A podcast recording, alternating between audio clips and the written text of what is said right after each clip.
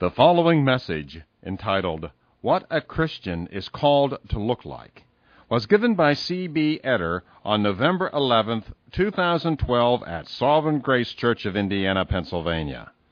To learn more about our church, please visit sgcindianapa.org. Loved being here yesterday, just hanging out with your elders here in the church and getting extended time with Mark last night. And Mark's, Mark's just a renaissance man, man. I just love it. Like, he's a painter. He's a, he's like a darn songwriter. He's a guitar player. Is there anything that this guy doesn't do? I, I love that. And, uh, yeah, just, I mean, he does all kinds of things. And, uh, you know, he's a philosopher. He's just got all kinds of just mystical things about him that the more I find out about him. And then during the Highlander games, I kind of wondered if he was going to be like one of those guys, be like, ah, I don't really want to do that. And I looked to my right, and there's Mark Altrogge with this log in his hand right next to me, pushing with all of his might. And I'm like, he's also a man's man. So he's like this artist. He's like David playing the harp and then slicing somebody's head off with a sword. I love this guy. I can follow this brother. My goodness. And so I just enjoy getting to know Mark and being with him more and more every day. And, uh, you know, I just love our, you know, I love our partnership together. We have Mark in in September in our church, and it just goes both ways. The impact your church is having on ours and my family, our church. Love when I get to come out here and be with you all. And, and this is sweet, just what we have, you know, and just thank God for it. Romans chapter 12. We're going to be looking at verses 9 through 16 this morning. And love this passage of Scripture. Let's, let's dig in together. Let love be genuine. Abhor what is evil. Hold fast to what is good. Love one another with brotherly affection. Outdo one another in showing honor. Do not be slothful in zeal. Be fervent in spirit. Serve the Lord. Rejoice in hope. Be patient in tribulation. Be constant in prayer. Contribute to the needs of the saints and seek to show hospitality. Bless those who persecute you. Bless and do not curse them. Rejoice with those who rejoice. Weep with those who weep. Live in harmony with one another. Do not be haughty, but associate with the lowly. Never be conceited. The title of the message this morning is What a Christian is Called to Look Like. What a Christian is called to look like. Let's pray together. Oh Lord, you have acted upon us. And for those of us in this room who have repented of our sins and trusted in your shed blood on the cross as our only hope of salvation, Lord, we are, we are saved. By your mercies, we are saved. And Lord, you call us to live lives that are holy and godly, and you command us to, to be this way. Lord, I pray that you would fill us up with a holy resolve to grow, all of us, as believers in this room, into being Christians who make it the passion of our lives to fulfill this passage of Scripture. We thank you so much for your saving mercies, and I pray that as we ever remind ourselves of your saving mercies, we would also continue to press in to obeying you and following you with all of our hearts. I just ask you to do that. Increase our passion for you. In Jesus' name, amen. Amen. It's interesting, you know, when we look at this passage of Scripture here in 9 through 16, you know, that the gospel itself isn't mentioned once.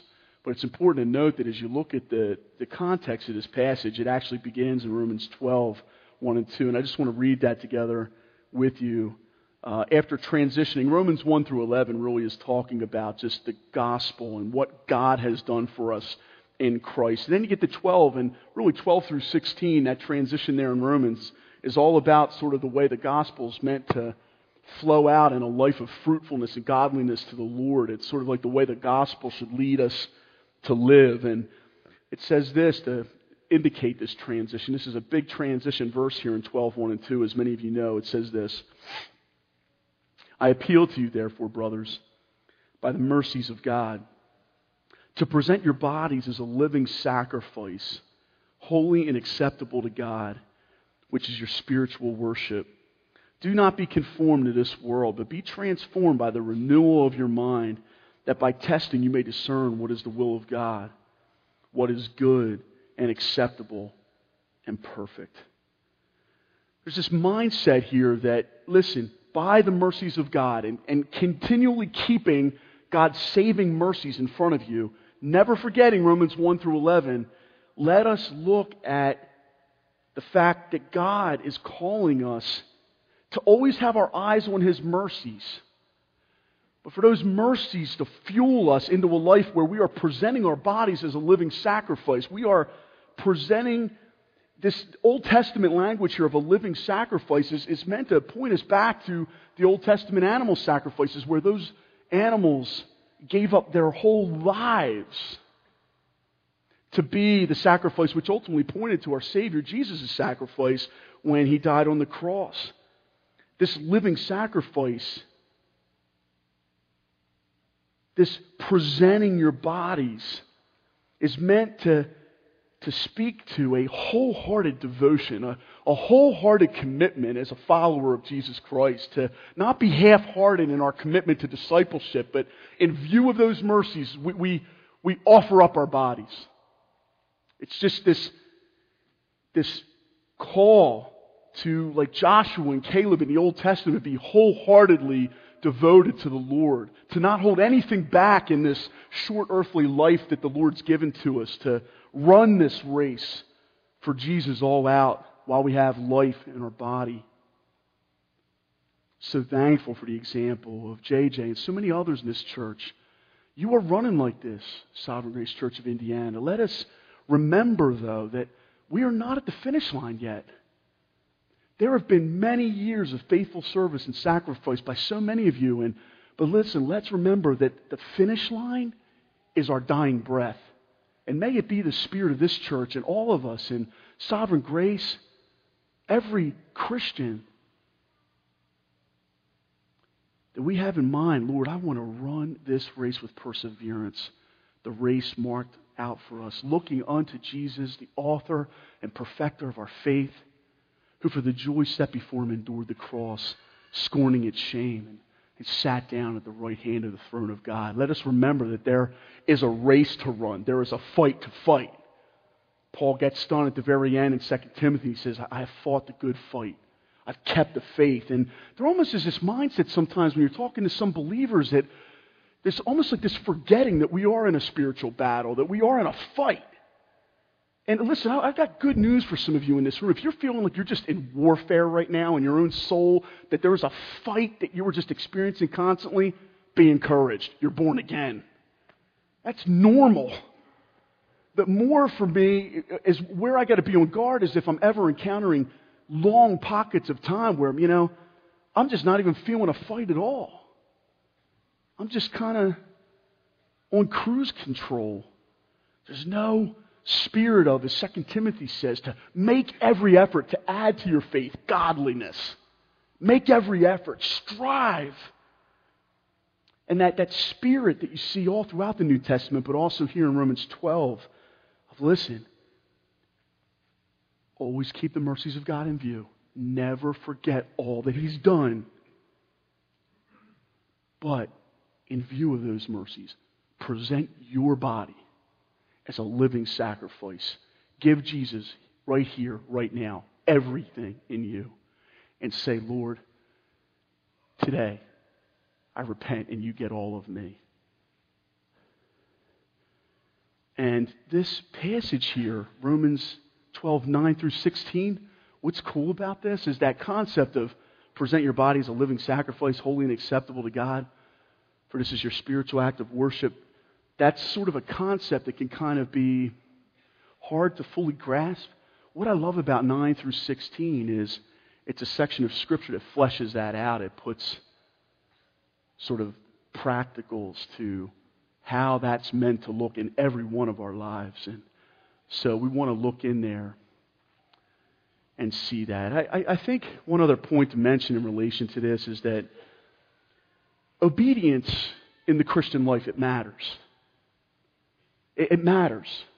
I think that there can sometimes be this mindset that we can drift into that when I'm saved by grace, pressing into obedience, you know, really doesn't matter because I'm already forgiven of my past, present, and future sins. And all of that's true, but what you see in Scripture is listen, in light of that, in light of the fact that you've been forgiven of all your past, present, and future sins, press in and make every effort.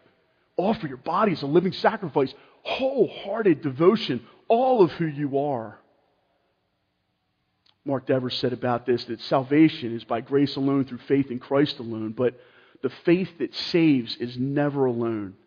It is always accompanied by visible acts and evidences. So, I mean, people, you know, shouldn't be needing to look into our lives and like, you say you're a Christian? That's interesting because I, I never knew that. It'd be hard for me to tell. Like, it, it should be obvious teens, to your mom and dad that you're on the pathway leading to Christ. It, it shouldn't have to be like straining at gnats to try to find fruit. Fruit should be just hanging from the tree in, in my life. And if it's not, I got to ask, Lord, what's going on here in my heart? And so there's this mindset in the scriptures that we are constantly resting in grace and at the same time we're fighting the fight. It's both at the same time. We rest fighting and we fight resting in the mercies of God. And that is healthy in the Christian life. I was talking with a woman in our church uh, not too long back and was talking about this passage here, which really just calls you to wholehearted commitment. It's really a challenging passage of Scripture. I'm excited to dig into it together uh, this morning. But uh, she was just saying that, yeah, I was just talking to some of my girlfriends in another church, and she was just saying that I was telling them that I really want to grow in the Word. I really want to grow in prayer. I, I really want to grow in just being, you know, less critical and judgmental toward other people. And she was just like expressing her heart to just want to live a life wholeheartedly pleasing to the Lord. And the counsel that she got back from her well meaning Christian friends was you know what? That's just works righteousness. That's legalism. And there's almost like this mindset in some that whenever you start to talk about or want to take obedience in the Christian life seriously, like, whoa, whoa, whoa, whoa, whoa, whoa. It's almost like people tend to link obedience with works righteousness automatically, like that they're synonymous. And what we need to recognize is that no, Christian obedience, when it's walked out in the right motives, when it's being conducted constantly in view of God's mercies, as Romans 12 is talking about, is not legalism. It is a, it's not works righteousness. No, you know what? That's a wonderful instinct in the life of every true Christian to want to say, as you look at the cross and see your Savior hanging there and dying for you, to say, Jesus, all my sins have been washed away. Lord, I have been bought with a price by that blood, and now I offer my body unto you as a living sacrifice. Lord, my life, as Corinthians says, is no longer my own. I've been bought with a price. I am, as the Word of God says, I am your slave. I was a slave to sin. Now I'm a slave to righteousness. This joyful slavery that Scripture talks about, where following Jesus is just a passion and great ambition of our life, but also a sense of, Lord, I am your slave. I'm your servant. I am called. This is my holy obligation to hold nothing back and to give it all to you. And I was just able to encourage her that, no, listen, that was, sister, that's not legalism. I think it's awesome. I think it's so pleasing to God that you want to read the Word. The goal of wanting to read the Bible in a year that you're talking about to me, that's awesome. Now, listen, can that drift into legalism? Certainly, but that desire right up front isn't automatically legalism. I want to encourage all of us let's make goals. Let's get to know our Old Testaments better. Let's dig in and press in hard to Christ. And listen, every Christian is equally justified in the eyes of God. When they believe in Christ, they are they have received, as 2 Peter 1 says, a faith of equal standing with ours, Peter talks about. In other words, all the apostles and great men and women all throughout church history, not one of them have ever been more justified than you are right now. And that's awesome news. But there are Christians who live lives more pleasing to the Lord in relation to sanctification, obedience. There are Christians who are more obedient to Christ. And I think we need to look at that and say, Lord, let me not forget that, Lord, there is the great judgment day coming where Yes, we will have the great white throne judgment where the sheep are separated from the goats and the sheep are gathered to be with the Lord. And thank God that just because of the cross, I'm one of his sheep and, and the goats will be separated and sent to hell, but I'll be amongst the precious sheep of the Lord, all because of Christ and nothing because of me. But there's also the judgment seat of Christ. And that is a judgment for believers, where believers' works will be judged and we'll stand before the Lord. What's interesting is, and we tend to get scared of that judgment, 1 Corinthians 4 says that that judgment, when it's done and as it's being conducted and afterwards, it says at that time each one will receive his commendation from God. There's not going to be any, okay, here comes hammer blow from God on my life here. The way we all fear it can be, it's, it's going to be this like, remember that cup of cold water that you gave in my name? I saw that. And like, just, it's going to be awesome. But there's like this ambition that Scripture calls us to have to not forget that day. That, that the great white throne judgment means I am forever saved and I'm one of God's sheep, and nothing's going to ever separate me from the love of God in Christ because I'm, his, I'm one of His sheep, and that's all because of the cross. But the, the, good news is, is that we also are called to live a life that has an ambition to it to like, Lord, not for my glory, but for yours, I'm going to stand before you one on one and I'm going to give an account for what I've done in my body, whether good or bad. There's a sense in 1 Corinthians 3 in a passage talking about leaders that leaders who don't build on a good foundation of the gospel, teach false doctrine, that they will suffer loss. There's this language of what could have been. There's a sense of loss over the way that they didn't build with gold, jewels, and precious stones, but with wood, hay, and stubble. And I think that there's a sense there in Scripture that we are called to keep the judgment seat of Christ in view and, and to really be ambitious to do good works for the glory of God. To do all we can to strive to, to remember that obedience to Christ matters, that, that time when we resist temptation when it's in front of us and we say no. As, as Titus says that the grace of God teaches us to say no to ungodliness and worldly passions and to run after Jesus instead. And when you say no to that temptation and turn away, God is greatly pleased by that. Now, listen, if we sin, our standing is unaffected in Christ because we have been justified. But it is possible for me to get into the habit of just kind of being, taking this laissez faire approach to obedience in the Christian life to the point where what could actually happen is, is actually my life is being lived in a way that it's actually, to be honest, it's really not bearing much fruit for the Lord. And I got to look at that and say, as this passage is saying, listen, keeping the mercies of God in view Offer your bodies. CB, make a fresh commitment today, right here, right now. Sovereign Grace Church, let's make a commitment right here, right now. In view of those mercies, let us offer our bodies wholeheartedly to the Lord. Let us be living sacrifices that give up our lifeblood in order to follow Jesus Christ with our lives. And so I hope that's inspiring to you. That this passage is inspiring to me. It, it's convicting, but it's also like it paints this portrait of like what life could be like that in the power of the Spirit. And I'm just so excited. I can't wait to get into this with you. So let's let's do that. Let's just kind of look through each one of these. They're just like these little commands, bang, bang, bang, and they're convicting. But listen, I hope it has that effect of, with you too. Of like, I truly am inspired and excited about this passage of Scripture. Let's look at the first phrase. Let love be genuine.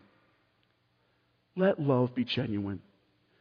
John Stott is saying about this let love govern and shape all our relationships. That the gospel delivers a Christian into a life of love. Love should characterize the Christian. Remember John 13, where it says, Jesus said to his disciples, They will be able to tell that you're my disciples by how you what? By how you love one another. That unbelievers who come in here and you know, interact with you. They should see the love that exists in this church between each one of you and should actually be drawn to want to become a Christian because of the love they see. And I believe that's here in this church. And let us strive to this more and more as we move forward. What this is talking about is we're, we're called to love, but it's interesting. We're called to love specifically with this word genuineness. Love genuinely or sincerely. Literally, the word means here without hypocrisy. Don't lo- love people without hypocrisy. I think today we would say it this way let your love be real. Let it be real. Let it be genuine. Now, Paul assumes, he assumes that we're going to be, as Christians, loving people. But God specifically calls for that love here to be genuine. It's sort of the opposite of Judas betraying Jesus with a kiss, where it's like I'm walking up and I'm showing you this outward display of love, but in my heart I'm betraying you. It's that contrast of, oh. And the contrast of that with Jesus laying down his life and saying, even as he's laying down his life for us, Father, forgive them, for they know not what they do. There's this genuine love of Jesus as he's being spit upon and beaten and mocked on his way to the cross as he hangs there and dies and bears the wrath, as Joe reminded us. Bearing the wrath of God in our place as our substitute. What a great Savior. Amen. Paul is warning here about making love a mere pretense. It's sort of more of an outward display or emotion that does not conform to the true nature of God. I, so desire to grow in this as well. One commentator said this that people can be externally kind and nice and yet lack genuine love and affection for others. And this, this is one of those messages I was saying to the teens last night that I've got to constantly keep looking at my own heart because I find in messages like this, like I could be tempted to be thinking, oh my goodness, I hope so and so is listening to this. do you ever struggle with that? I hope you do. I, I, it's just like, I'm like, ooh, that was a dagger, man. I hope he, I hope he felt that one. yeah, we laugh. I had a message a couple weeks ago where, you know, I was just sharing this illustration where my, me and my wife were in conflict and where my wife was actually right and I was wrong, but I thought I was right the whole time and had to eat humble pie over that one. And, uh, I, I saw half, half the ladies in the church elbowing their husbands I was giving it. I love that. And the guy's like, mm, mm, mm, I know, I'll talk to you after the service.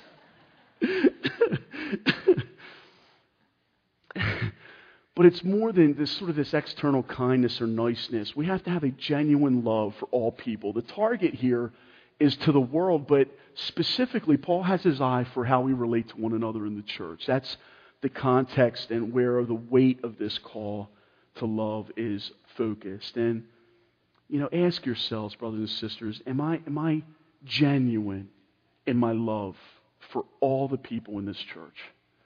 Um, is there anyone that I don't genuinely love?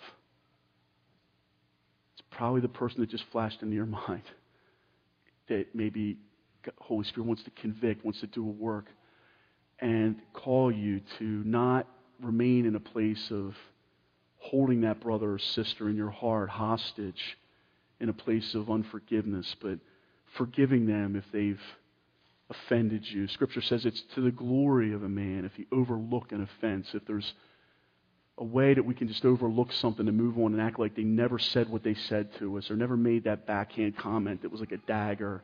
Let's treat them with the love of Christ and let there not be a distance where you're like, oh, hey, how you doing? But like just in your heart, you're like, man, that person drives me nuts. You know what I mean? There's supposed to be sort of a stepping toward these situations. I was thinking in Scripture where it says, Jesus talks about, like, listen, if you're going to the house of God, you're going to present your gift to the altar, and you remember that you think your brother has an offense against you, you go to him and make sure things are cool with you, and then go and present your gift. It's interesting because you got the other passage that says, if you've got a problem with your brother, take it to your brother. So it's sort of like, okay, if I got a problem, in my experience, a lot of times I'll just say, well, I don't have a problem with them. We're good.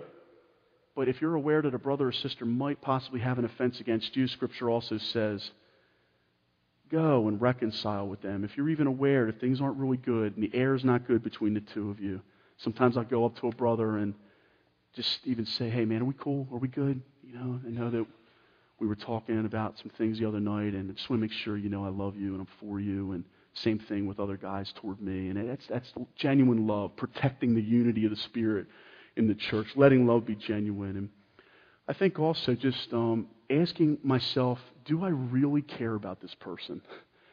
You know, as you're having a conversation with somebody, and perhaps if the conversation goes a lot longer than you had even anticipated, just do I genuinely love them? Am I really fixated on really being there for them in their hour of need or their moment of need? Or am I kind of counting the seconds till this conversation can be over so I can get on doing what I want to do? Um, genuine love sits with somebody for an hour and talks with them in a time when you weren't expecting for that conversation to turn into an hour. And you do that just because you love Jesus so much. You just want to pour out genuine love to your brother, to your sister.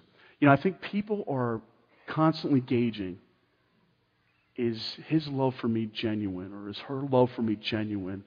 And people are subjectively reading it on our face. You know, it's not just the words we speak, but it's sort of, um, you know, they're just gauging. Do, does he really care? Does she really care? And ask yourself, are you the type of person where people say, yes? And is a genuine Christian who really genuinely loves others in the church. Moving on. Abhor what is evil. Hold fast to what is good. This, in view of God's mercies, in view of the cross and what Jesus has done for you, hate what is evil. Uh, true virtue, brothers and sisters, is not passive about evil, but has an intense revulsion to it. Evil in our lives as Christians is not to be tolerated, but despised as that which is injurious and wicked.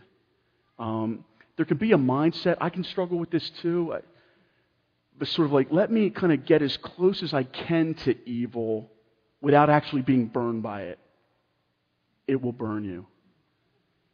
Our hearts, even the desire of asking the question of how far can I go, is a question in the wrong direction. My question ought to be more, how pure can I get? How much can I abhor what is evil in this situation and back off of that line rather than coming right up close to it? And listen, the, the way that can be applied is just whatever situation you're battling or whatever your temptations to sin can be. I look and I'm just saying, man, CB, are you, are you kind of trying to get close to the line? Or do you ha- are you obeying Scripture? CB, hate it. Don't tolerate it. Just because everybody else that you know in your Christian life that it's that they're kind of pressing into it and doesn't mean that God's allowing for you to do it, CB. Be sensitive to the Holy Spirit and to your conscience. If God's telling you, no, don't do that, be the type of Christian to run away from that. It's a very godly thing. I think of Joseph in his temptation with Potiphar's wife. Just run, run, run, run. Not get as close as you can without actually getting burned. Uh, one thing make sure that you hate evil in yourself more than you hate evil in other people or hate evil in society. This is a big one, I think, even particularly in our, just our recent climate with the election and things. I, I, I just got to fight a constant tendency to be more passionate about, more indignant toward societal evils. And I'll even get up on a stump and, you know, and lay into that. But what this passage is talking about, it's talking about CB, you. You hate what is evil. And the counterpart on the positive side is hold fast to what is good. There is this intense clinging to what is good and not kind of loosening your grip or loosening your conviction, starting to compromise. Some of you might be feeling that temptation. Just kind of loosen your grip on some of the things that God has called you to do. And, and no, brother, no, sister, cling to that. This is really just, it's like indicating a life that is just being lived with the full armor of God on. You are hating what is evil, you're clinging to what is good, and, and you're going to battle. You're taking life seriously, as opposed to sort of taking more of an attitude of just kind of kicking back and chilling when it comes to the Christian life. There should be a godly intensity about the way we hate evil and hold fast to what is good. We should be very tolerant towards the evil in others and patient and compassionate uh, toward unbelievers. They're lost. That there's nothing else that they can do but sin. They're lost and going to hell. That ought to bring out my compassion. And brothers and sisters, where we see weaknesses, and if you're part of a church long enough, every church you'll start to see flaws, weaknesses, sins in the body, and you want to just be so patient as the Lord's been patient with you. You want to hate evil in yourself and be patient with it in others the way Jesus Christ has been toward us, who have been so slow to change. And Mark and I were talking about that last night, that God has been so patient with us. You know, and how, how dare I hold somebody else to the fire for being slow to change in an area when God has been so good to me? Uh, this passage here flows into verse 10 love one another with brotherly affection, outdo one another in showing honor. You know, a way to check that your love is genuine are you devoted to your brothers and sisters in Christ in the church? Is there a heartfelt love evidenced by commitment to this local body? Do you merely attend this church, or are you just embedded into the fabric of this church and part of its lifeblood? There's a difference. And uh, it takes love to cross over that line from kind of being sort of an attender where you're, you're coming really for you and how it benefits you and saying, you know what? No, we're going deeper than that. We're going to we're going to really love one another with brotherly affection and outdo one another in showing honor. We're going to become a part of this living body and encourage this church with our life and our commitment. Tom Schreiner says that this word here, it talks about in the church there should be a warm family love that we have, a real family love. And I want to, I want to really just encourage all of you who are lonely. I love the scripture says that God has put the lonely in a family. And listen, if your mother and father, if Psalm 27 rings true with you, that even your mother and father are forsaken you, behold your mother and your sister and your brother and your father and this church, this body that God's given to you, this family. You know, you hear the statement, blood is thicker than water, but in Scripture, you really do see that the Spirit is thicker than both. You know, what we have here in Christ, you know, the bonds of fellowship that exist between us. So precious, isn't it, brothers and sisters? It's just so strong. And I want to have a mindset of, like, when I'm in church, of not what am I getting out of this? That, I don't want that to be my first thing. I want it to be, how can I light somebody else up for Christ here tonight?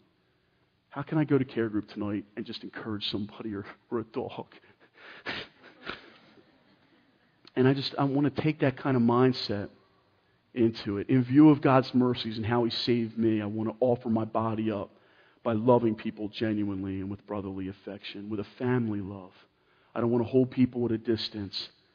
I don't want to be all about me and mine, me and my family, the Etter family. Everything's real tight with us, but we don't let anybody else in and we don't go broad in our Christian life. Listen, Sovereign Grace Church, our life is to be like a drink offering poured out for others. We are called to be broad in our relationships, reaching out and being a blessing to a broad range of people and welcoming them in, even strangers like the Good Samaritan did.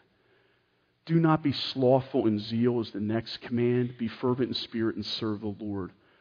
What this is talking about, I love this little phrase. It just fires me up to no end, but it says, Don't be lazy in diligence.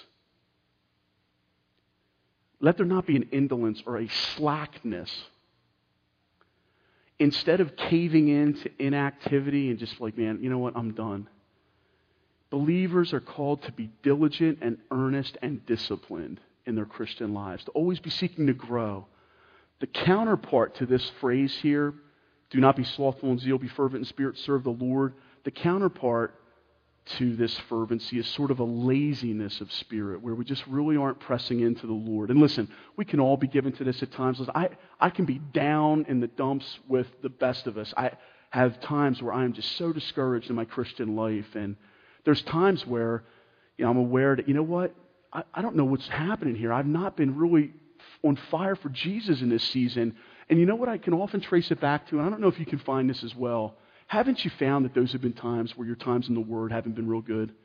And your times in prayer? I mean, it's very simple, but just time with Jesus. Like, and some of that can just be a lack of discipline in my life. I'm just so busy doing so many other things that honestly, I haven't even given God five minutes a day to read the Word because I'm just going, going, going. And my wife Shannon's message the other day of being absorbed with Jesus and choosing the greater portion.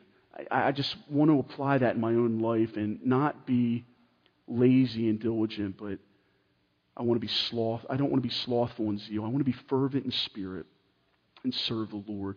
What this means in terms of fervent in spirit, believers are to burn and seethe in their spirits. It's sort of like an image of a pot of boiling water, like on power burner. I love that. I love putting the power burner on and just watching that water just start to kind of bubble up and and I just that imagery there of like, you know, I think sometimes I like that because I'm going to be able to put the pasta in. I'm going to be able to eat quicker. But I, I love the water boiling and that image is that that's what we are to be like as Christians. We're to be fervent in spirit and and uh, serving the Lord in that. It's talking about walking in the power of the Holy Spirit, being on fire for Jesus. That's the type of imagery that that section there is called to bring to mind. And I'm going to share just, uh, just a little bit at the very end in terms of a few other thoughts about zeal. And we'll close with that in just a few moments. But let's move on at this point. Rejoice in hope. Christians are called as it says in the word here, to rejoice in hope. That means that we're filled with joy due to a hope that awaits us. And this calls to mind that we as Christians are called to remember the second coming of Christ. He's going to be coming. He could come today. There's this urgency to the scriptures, and, and you see this in the New Testament of like this Hosanna, come Lord Jesus. And so often, I think, in our churches, in our church today, especially in America, it's like we're clinging to having heaven here on earth. You know, just that these are the good times. This is nothing. This is the closest experience to hell that you're ever going to experience. This is not hell here. This is filled with so many blessings and God's common grace. But these are the hardest times you are ever going to have to go through, Christian. Isn't that good to know? This is not going to kind of go down and down and down and down and down, and then you're just going to sink. Listen, we are going to have many hard times and times of tribulation and trial, and so many of you are in that, and my wife and I can resonate with that as well. It is so discouraging, but we have to remember, as the Word of God says here, CB, rejoice in hope, because when Christ comes, this is all over, and the endless days of joy begin where you'll be with Jesus and you'll rule and reign with him in the new heavens and new earth where righteousness dwells. I'm pumped. and you know what? It's just like, listen, we got to look at this and not just kind of treat that day as some far off day that might happen. It's going to happen. I remember my pastor's college instructor, Mickey Connolly, down at the pastor's college back when I went back in 97 and 98. He summed up the words to the book of Revelation in two words, and it was this. You're going to love this. He just said, We win. Don't you love that? We win. I mean, we're in this battle and we're fighting, but listen, we are fighting on the winning side. This is not just this pointless endeavor where we just kind of drudge through these lives with no hope at the end of it. It's going to be awesome. Hang in there. Don't give up. It's like it's just going to be a little bit longer and we're going to be with Jesus. So don't, don't lose heart. As Galatians 6 9 says, no. Remember, that your labor in the Lord is not in vain. you're, you're spending your life here wisely pouring your life into this church, pouring all of your finances out, church, like you've done with this building. It's awesome. Listen, that money has been so well spent, and it's going to come back to you on Judgment Day when the Lord says, Well done, that you were about building my kingdom rather than building a kingdom for yourself. You have stored up treasures, not here on earth, but in heaven, here, Sovereign Grace Church. And God has seen it all. Don't give up. Keep pressing in. Don't be discouraged by any of the things that you're seeing in that are discouraging to you as you look out at the world right now or, or in the church or in our family of churches or anything like that. Listen, we have hope, and that hope is in Jesus Christ, and that hope cannot be shaken. This story is all playing out, and guess what? Every one of our stories in here, if you're a Christian, every story in this room ends with a happy ending. I love that. It gets me so excited. So that's why we can also, as the word says next, be patient in tribulation. What this is calling us to is don't be a fair weather Christian. You know, that the moment the doctor calls me and tells me, CB, you know, it, it's cancer. To where, like, God goes on the shelf in my heart, and it's just like, I've got no other category but blessing on my life, Lord. And if you don't keep bringing the blessings, then my commitment to you is going to flag because of it. I don't want to be that type of Christian. I want to be the type of Christian that just weeps when that call comes. It just says, How much time's left? I got another year? Well, then I'm going to pick up the pace. God help us to be these type of Christians. I'm not saying that's easy. You know, I, I would need all of you to help me. And you know, and we would be there together. That's the church. We'll help each other in our most dire moments to cross the finish line together. And but I want to be like this. And I see so many times a tendency in me to just like, just all I've got in my mind is God, bring the blessing, bring the blessing. I'll rejoice over blessing, but don't you dare ever bring trial and hardship in my life.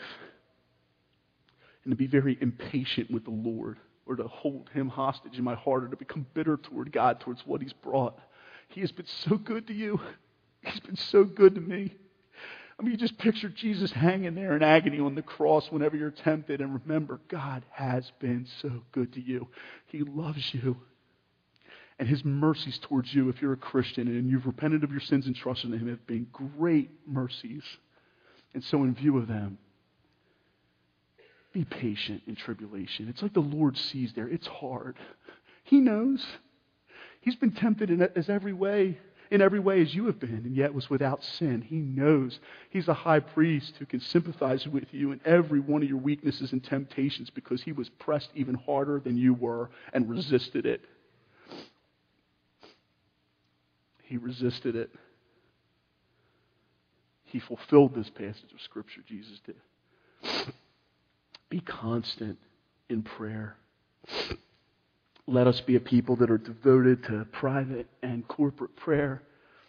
Love your heart, church. The spirit of prayer that exists in this church. Ladies, the way you gathered, had it on the calendar tonight to gather in prayer. And I was talking to two young women, two teen girls the other day. They were at the, the women's breakfast thing in the morning, then they were at Transform at night. Just this heart of you even having the women's thing yesterday, had the guys decided to keep the meeting tonight, it would have been packed with all of you because of your heart, the way you pray, the way you cry out to God, the way you love the Lord. Don't give up with that. Keep pressing in. It's so worth it. Every meeting you go to, every small group meeting you go to, just have this heart of, Lord, I'm going. I just want to go and light others people up for Jesus. I want to go and pray. I want my life to be devoted to prayer. Prayer is central to the Christian life, one commentary says on this. And prayer doesn't happen naturally. You know, I was so encouraged by that. I read Apostle Paul saying, you know, pray without ceasing, and I get so discouraged whenever I see things like that because so often I can go through an entire day and feel like I didn't even think about God today. Like it's so sad. But you know what? I'm inspired. I'm convicted, but I'm also inspired that, you know what, Lord, I can grow in this. Help me to put a reminder on my phone for my lunch hour to just take five minutes to pray down a list that I construct for prayer in the church or requests that I have on my heart for my family. And I can grow in this. Don't think it unspiritual to put like a reminder there. Sometimes when We talk about prayer, we can think of it as like if it doesn't happen spontaneously, it, it's somehow less spiritual. No, plan to pray and, and plan to pray for a couple minutes. You know, sometimes I, I can be like one of these guys. I'm, I'm going to fast for 40 days and I'm going to pray for an hour. I'm going to be George Mueller. I'm going to be up at 4 a.m. tomorrow. And yeah, the alarm goes off and you're not George Mueller, you know. Uh, you're, you're CB. You are weak. Once you set little bitty goals for yourself, CB? Because uh, that's, that's all you can take. You're, you're even messing up on those. Oh, man, but God's even got that covered. Amen. I remember Pete Greasley a couple years ago saying, whenever you think of someone, pray for them. I love that. You know, and what's awesome about it is like if you're struggling with somebody, you know how you tend to think of them all the time? Like you'll pray for them the most.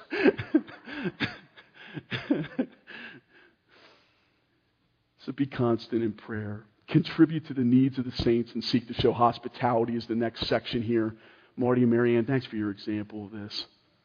Um, the, the word here is the koinos in the Greek. It means to share. Be a life that's just sharing the Lord with others and bringing and meeting the needs of others. Paul certainly believed here that all those in financial distress, inside and outside the church, should be provided with help, but he assigned priority to those in the believing community. Let's open up our homes. Let our homes be centers for ministry and not museums.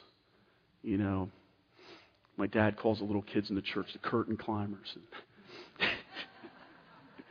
know, I've had the uh, people over in the church and their kids, like they're talking to us, their kids are running around, and then I, I hear something crash, and one of the curtain climbers has climbed the curtain and pulled the curtain rod down, and, and I walk in and I'm like, yeah, you know, trying to like smile and let my love be genuine. I want to take that little kid's head off, and I'm like, yeah, how you doing, man? I see my curtain rods down, and uh, you know, just you know, trying to smile. And you know what? We've got care group leaders, small group leaders in our church where their carpets are so worn down because they've just had people in and out of their home. And that, that's what I want. I want our home to be a beehive, you know, where people are in and out, being cared for. And, you know, don't make a big deal out of it. It doesn't have to be a three course meal. Just have people over for popcorn and enjoy. Maybe not popcorn because then the little kernels get in your couch and stuff. So that's another one with me. But you, know, you can always vacuum that out. So.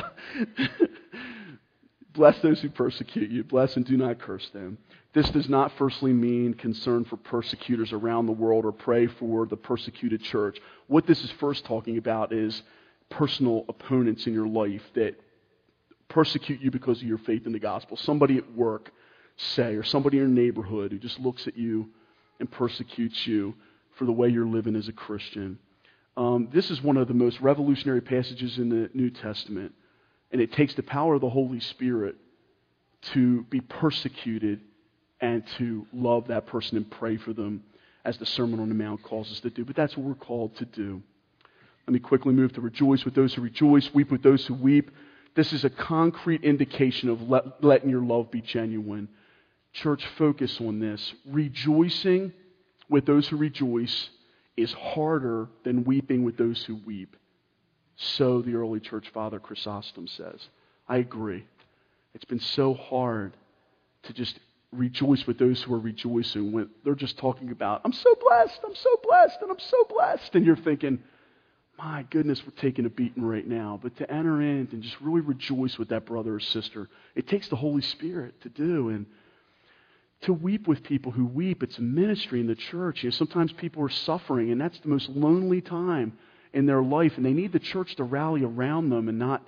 A lot of times, people in church they distance themselves because they would say this, you know, I just don't know what I would say to the person. You don't need to say a thing. That's what weeping with those who weep's all about. You go, you drop that meal off, but you weep with them for what they're going through. You don't have to have like some treatise on the sovereignty of God, which you're pouring out to them there in that moment. You're just you're hugging them, you're weeping with them, and that conveys that love from Jesus to them. And church, you're that way here, and let us just press into that all the more. With rejoicing with those who rejoice, envy in a sense of competition, coveting, they all war against rejoicing with others as they rejoice. Because our attitude can kind of be, wow, it must be nice for them. That's sort of the opposite of this spirit of truly rejoicing with those who are rejoicing when you're weeping because you're in so much difficulty in your trial. And that can reflect that kind of must be nice attitude, and I've had that sort of more of a bitter or hard heart toward God that I need to repent of. And there's a woman in our church right now, I'm just thinking of her, a couple weeks back. Uh, their best friends just had their first baby, and they've been praying, both couples, that they would get pregnant. It's been the, the big prayer for both couples. And the couple that I'm about ready to talk about, the other couple, they must have prayed one time and got pregnant, had their baby, and we had the child dedication. This other couple, for years now, have been praying that God would bless them with a child, and, and it just hasn't been. And uh, this woman was there over their best friend's uh, carriage and looking in at the baby during the baby dedication, just beaming and radiating and rejoicing with her friend as she rejoiced. I just, I just was, I looked at that from a distance and just started crying at the grace of God on her life. That takes the Holy Spirit's power. You know, my tendency to do is, you know what? I'm not going this Sunday. I'm not going. If they get blessed and I don't, I'm not going. I'm not going to show up. I'm going to, I'm going to protest, God, what you're doing in my life. That can be kind of the way my heart is, and I hate that that's there, don't you? But there's something that God's calling us to is higher. I, I want to be like my friend Kelly Art in our church. Shannon and I have been so touched by it. I'm inspired by her example. Live in harmony with one another. Let there be unity in our thinking here, Sovereign Grace Church. This was originally to both Jews and Gentiles in the Roman church, but there's a diversity of gifts in this church as there was in the church in Rome. There's diversity of personality in this church as there was in the church in Rome. There's cultural differences um, that, are, that are inevitable in the life of the church, but they should never lead us to disharmony. We are all to be focused on the cause of the gospel together and be committed to the authority of the word, thinking the same things. And finally, do not be haughty, but associate, associate with the lowly. Never be conceited. Arrogance that is a that pride can be an enemy to true Christian love. This word haughty here, don't be haughty, is the same as in 1 Timothy 6.17 that says, As for the rich in this present age, charge them not to be haughty or to set their hopes on the uncertainty of riches, but on God who richly provides us with everything to enjoy. Haughtiness is sort of a self, self-sufficient spirit, an independent spirit, a sense of I don't really need others, or even being above other people for whatever reason. You just size somebody up and you tend to either put yourself above them and look down on them, or you tend to look up and realize, you know, I'm not as godly as that person, and you hate them for that. So it's just, haughtiness can be just so ugly. Believers should not avoid those who are of lower repute and relate only to those who can advance their own reputations. That's what this passage is talking about. There are some Christians who only relate upward. They've got no time for those who are, quote, beneath them.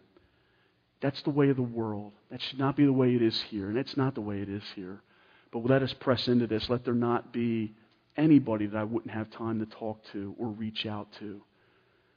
Um, let us re- reach out to people regardless of their rank or station in life. This word here, conceited, never be conceited, it means don't ever be wise in your own eyes or view yourself as superior in wisdom to other people. You know, we can do this with Bible knowledge. Uh, somebody could kind of perceive that, hey, I got more Bible knowledge than this person in my small group. That means I'm better than them, and kind of hold them in, in their hearts as lower than them because of it. No, we have a humble concern for everyone and should be treated as a dear and precious, valuable to God person made in God's image, redeemed by the blood of Christ. And therefore, everyone should be a focus of my love and, and concern both in the world but also within the church. And finally, I just want to say this. There's only one person who fulfilled this passage of Scripture, and his name is Jesus Christ. His love was always genuine. He always perfectly abhorred what was evil and clung to what was good. He was pressed and tempted in every way, and yet did that. He always loved one another with brotherly affection. He outdid one another in showing honor perfectly. He was never slothful in zeal, but it says about him that zeal for my house consumed me. That's what it said about Jesus. Be fervent in spirit, serve the Lord. Jesus always did that perfectly. He always rejoiced in hope. He always was patient in tribulation perfectly. He was always constant in prayer. He always contributed to the needs of the saints and sought to show hospitality, even though he didn't have a place to lay his head. He always blessed those who persecuted him. He always blessed and didn't curse them. He always rejoices with those who rejoice and weeps with those who weep, even now, over your life. He, he always lived in harmony with one another. He was never haughty. He always associated with the lowly. And look, we got a room full of people because Jesus is willing to associate with the lowly. He was never conceited. But he laid down his life as a spotless lamb in abject humiliation. He embraced the cross and he laid down his life for us. And that blood that he shed on the cross has washed away every deficiency. Wherever the Holy Spirit convicted you in this message, if you're a Christian in this room and you've repented of your sins and trusted in Jesus, it's all been washed away. Isn't that great news? Every lack here, every lack of righteousness is damning in every one of us because God calls us to be perfect in our obedience to this. Every one of us falls short. I got good news for you on this front. Christ's righteousness in fulfilling this passage is your righteousness. He has fulfilled it perfectly, and when you believed in Him, God the Father, and let this blow your mind, God the Father imputed Christ's perfect earning of this righteousness and perfect fulfillment of this one passage. And He credited that perfect obedience to you and me, even though we all fall short of it still to this very day. This is the glory of the mercies of the gospel, isn't it? Aren't you so happy that God's like this? And in view of those mercies, this passage is simply saying this. In view of those mercies, offer up your bodies as a living sacrifice. Sovereign Grace Church of Indiana, take a spirit of we are going to run hard together all the way to the finish line. We're not going to stop. We're not going to become slack in our zeal. We're going to be fervent in our spirit, and we're going to serve the Lord together. Amen. I was at two funerals over the past year. One was a man who was in his 30s, who I think had around four children. And I was at another one of a man in his 40s. And, uh, and both were open casket funerals. And, you know, I, as I filed past there, I, I was just thinking of this in preparation for this message that, you know, you walk past and you just see that body laying there, you know, and you see family members and friends walking by and weeping at the loss. And, yeah, I've just been thinking about this a lot. And I think as I get older, I think about it more. I just, CB, it's not going to be long before that, that's going to be you in there.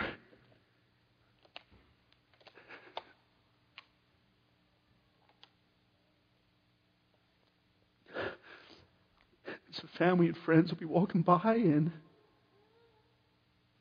you'll never have another opportunity again on this earth to like lift your finger to do something for Jesus again.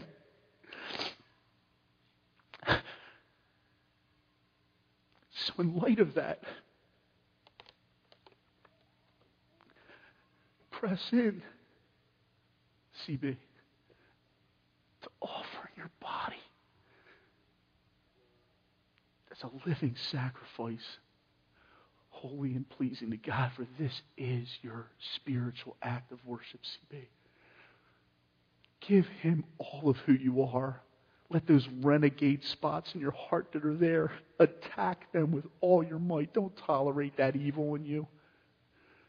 Fight, fight, fight. Run, run, run. Fight resting that the grace of God's got you covered. And rest fighting. And never give up all the way to the end because He's so worthy of all that you can lay down to give to Him. Is He not? So let's pray and ask for the Lord to bless us with this. Lord, I just ask you for mercy on our lives. Lord, please, Holy Spirit, I pray if there's anybody right now, they just feel like, Lord, they've been slothful in their zeal. And Lord, they've not been very much giving you all their whole heart. And they've had more of a slackness, as the text talks about, as opposed to being fervent in their spirit, seething as with that boiling water imagery. Lord God, I pray that every man, woman, and child in this church would be fervent in their spirit serving the Lord. I pray that everyone here in this church would be a runner for Jesus. Lord, we pray that every person here would press into that life of love, press into that life of obedience and followership of Jesus, never taking their eyes off of the mercies of God in Christ. Always remembering their perfect standing that they have because of you, Jesus. Always remembering that they've been justified by faith alone. But Lord, motivated to say, Jesus, in light of all you've done and the mercies you poured out on me, I want to run all out. Knowing, Lord God, that there's a day coming very soon when I'll never be able to serve you again on this earth, and I'll be in heaven. But I'll never be able to get the days back now that I have right in front of me right now to press into being the father you're calling me to be, to be the mother you're calling us to be, to, to be the Christian, most importantly, you're calling us to be. Oh, Lord, I pray that you would fill us, Holy Spirit, with your zeal. And that zeal for your house, Lord, would consume us. I just ask for that blessing. I thank you so much for this church because I see that here. Let it be more and more. And all the more as we see the day of Christ approaching. There are more lost to reach, there are more people to be discipled. Lord God, this area so needs Jesus Christ, and you are going to use these harvesters to go out into that field and harvest them for your glory. Use this church as an evangelistic powerhouse. Use this church as a discipleship powerhouse. Lord, protect and keep everyone in this church on fire for you. Let there be a renewal right now of commitment in their hearts to you to say, Lord, I've been spending my life on things less worthy of the gospel, and it stops today. I repent. Will you forgive me? And we know the answer to that is yes, because you laid down your life for us, and we love you. In Jesus' name, amen.